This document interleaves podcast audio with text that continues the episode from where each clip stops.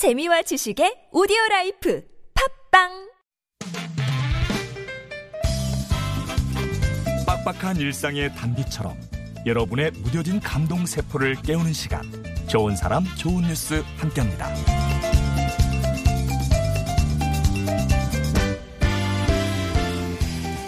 생명이 보내는 신호, 그 신호를 알아본 사람이 있습니다. 호주 사우스 오스트레일리아주 애들레이드 근처를 친구와 함께 차를 타고 가던 로렌 와그너 씨는 도로가에 쓰러져 있는 캥거루를 발견해요.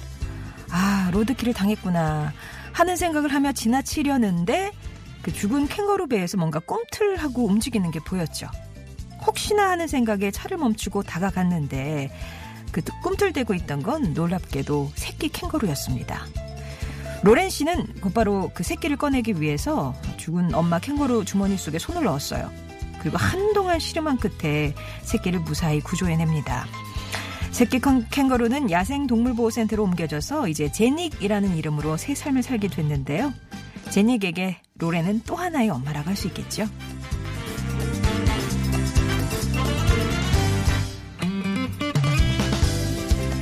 일대 사의 열쇠를 5대 4로 한순간에 뒤집은 기적의 결승전. 바로 한국 레슬링의 베테랑 32살 조효철 선수 이야기입니다. 어제였죠? 2018 자카르타 팔렘방 아시안게임 남자 레슬링 그레코로만형 97kg급 금메달리스트가 된 조효철 선수. 조 선수는 이번 대회 전까지는 올림픽과 아시안게임 무대는 밟아보지도 못했고요. 세계선수권 대회에도 딱 한 차례밖에 나서질 못했습니다. 그러는 사이 어느덧 나이는 대표팀 고참 대열에 들어섰고 너무 늦게 찾아온 기회에 불평보다는 노력으로 응수를 했다고요.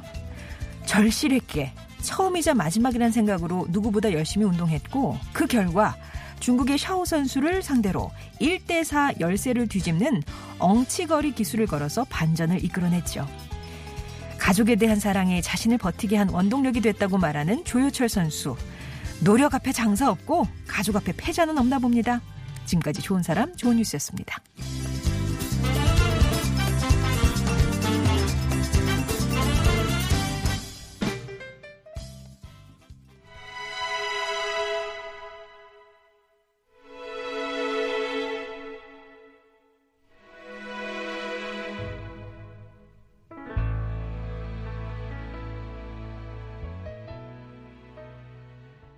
패닉이었습니다. 정류장 들으셨고요. 좋은 사람, 좋은 뉴스.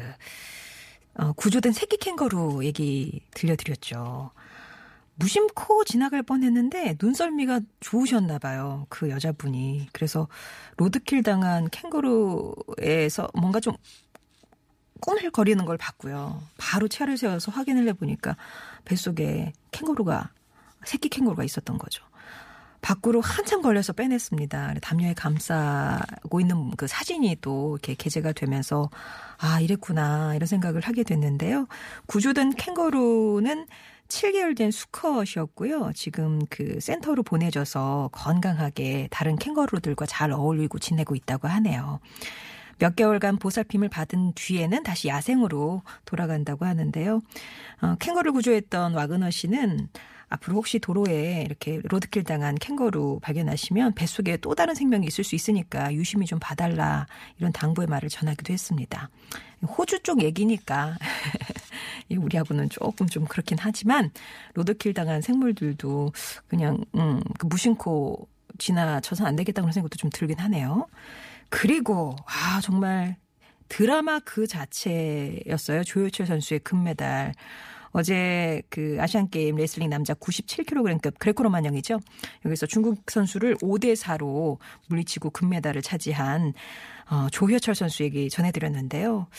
사실 너무 어, 그러니까 국가대표가 된 건 2009년이었어요. 근데 너무 이렇게 존재감을 보여주질 못하고 시간만 흘렀죠. 이제 30 우리 나이로 33살 마지막 기회다 싶었던 조효철 선수는 정말 노력밖에 없다. 운동을 했습니다.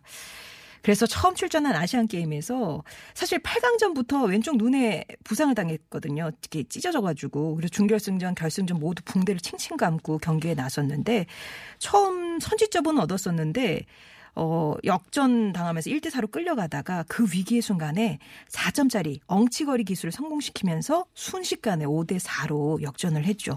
근데 뒤에 인터뷰 들어보니까 그 5대 4로 역전시키고 나서 버티기가 그렇게 힘들었대요. 정말 죽을 것 같이 힘들었대요. 그래도 딸의 얼굴을 생각하면서 아, 자랑스러운 아버지가 되고 싶다는 그 생각으로 그 경기 끝까지 버텼다고 하는데요. 정말 행복하다라고 지금의 소감을 전하고 있습니다. 아마 다음은 없을 것 같다 이런 얘기를 하면서 그래도 팔팔한 후배들이 나가서 좋은 성적 냈으면 좋겠다 이런 얘기도 하네요. 조효철 선수의 금메달 소식도 함께 전해드렸습니다. 좋은 사람 좋은 뉴스 이렇게 들으면 기분 좋아지는 소식들 전하고 있는데 여러분 주변에 또 소개하고 싶은 주변에 착한 이웃이나 좋은 소식이 있으면 나눠주세요. 이 시간 통해서 또 전해드리도록 하겠습니다.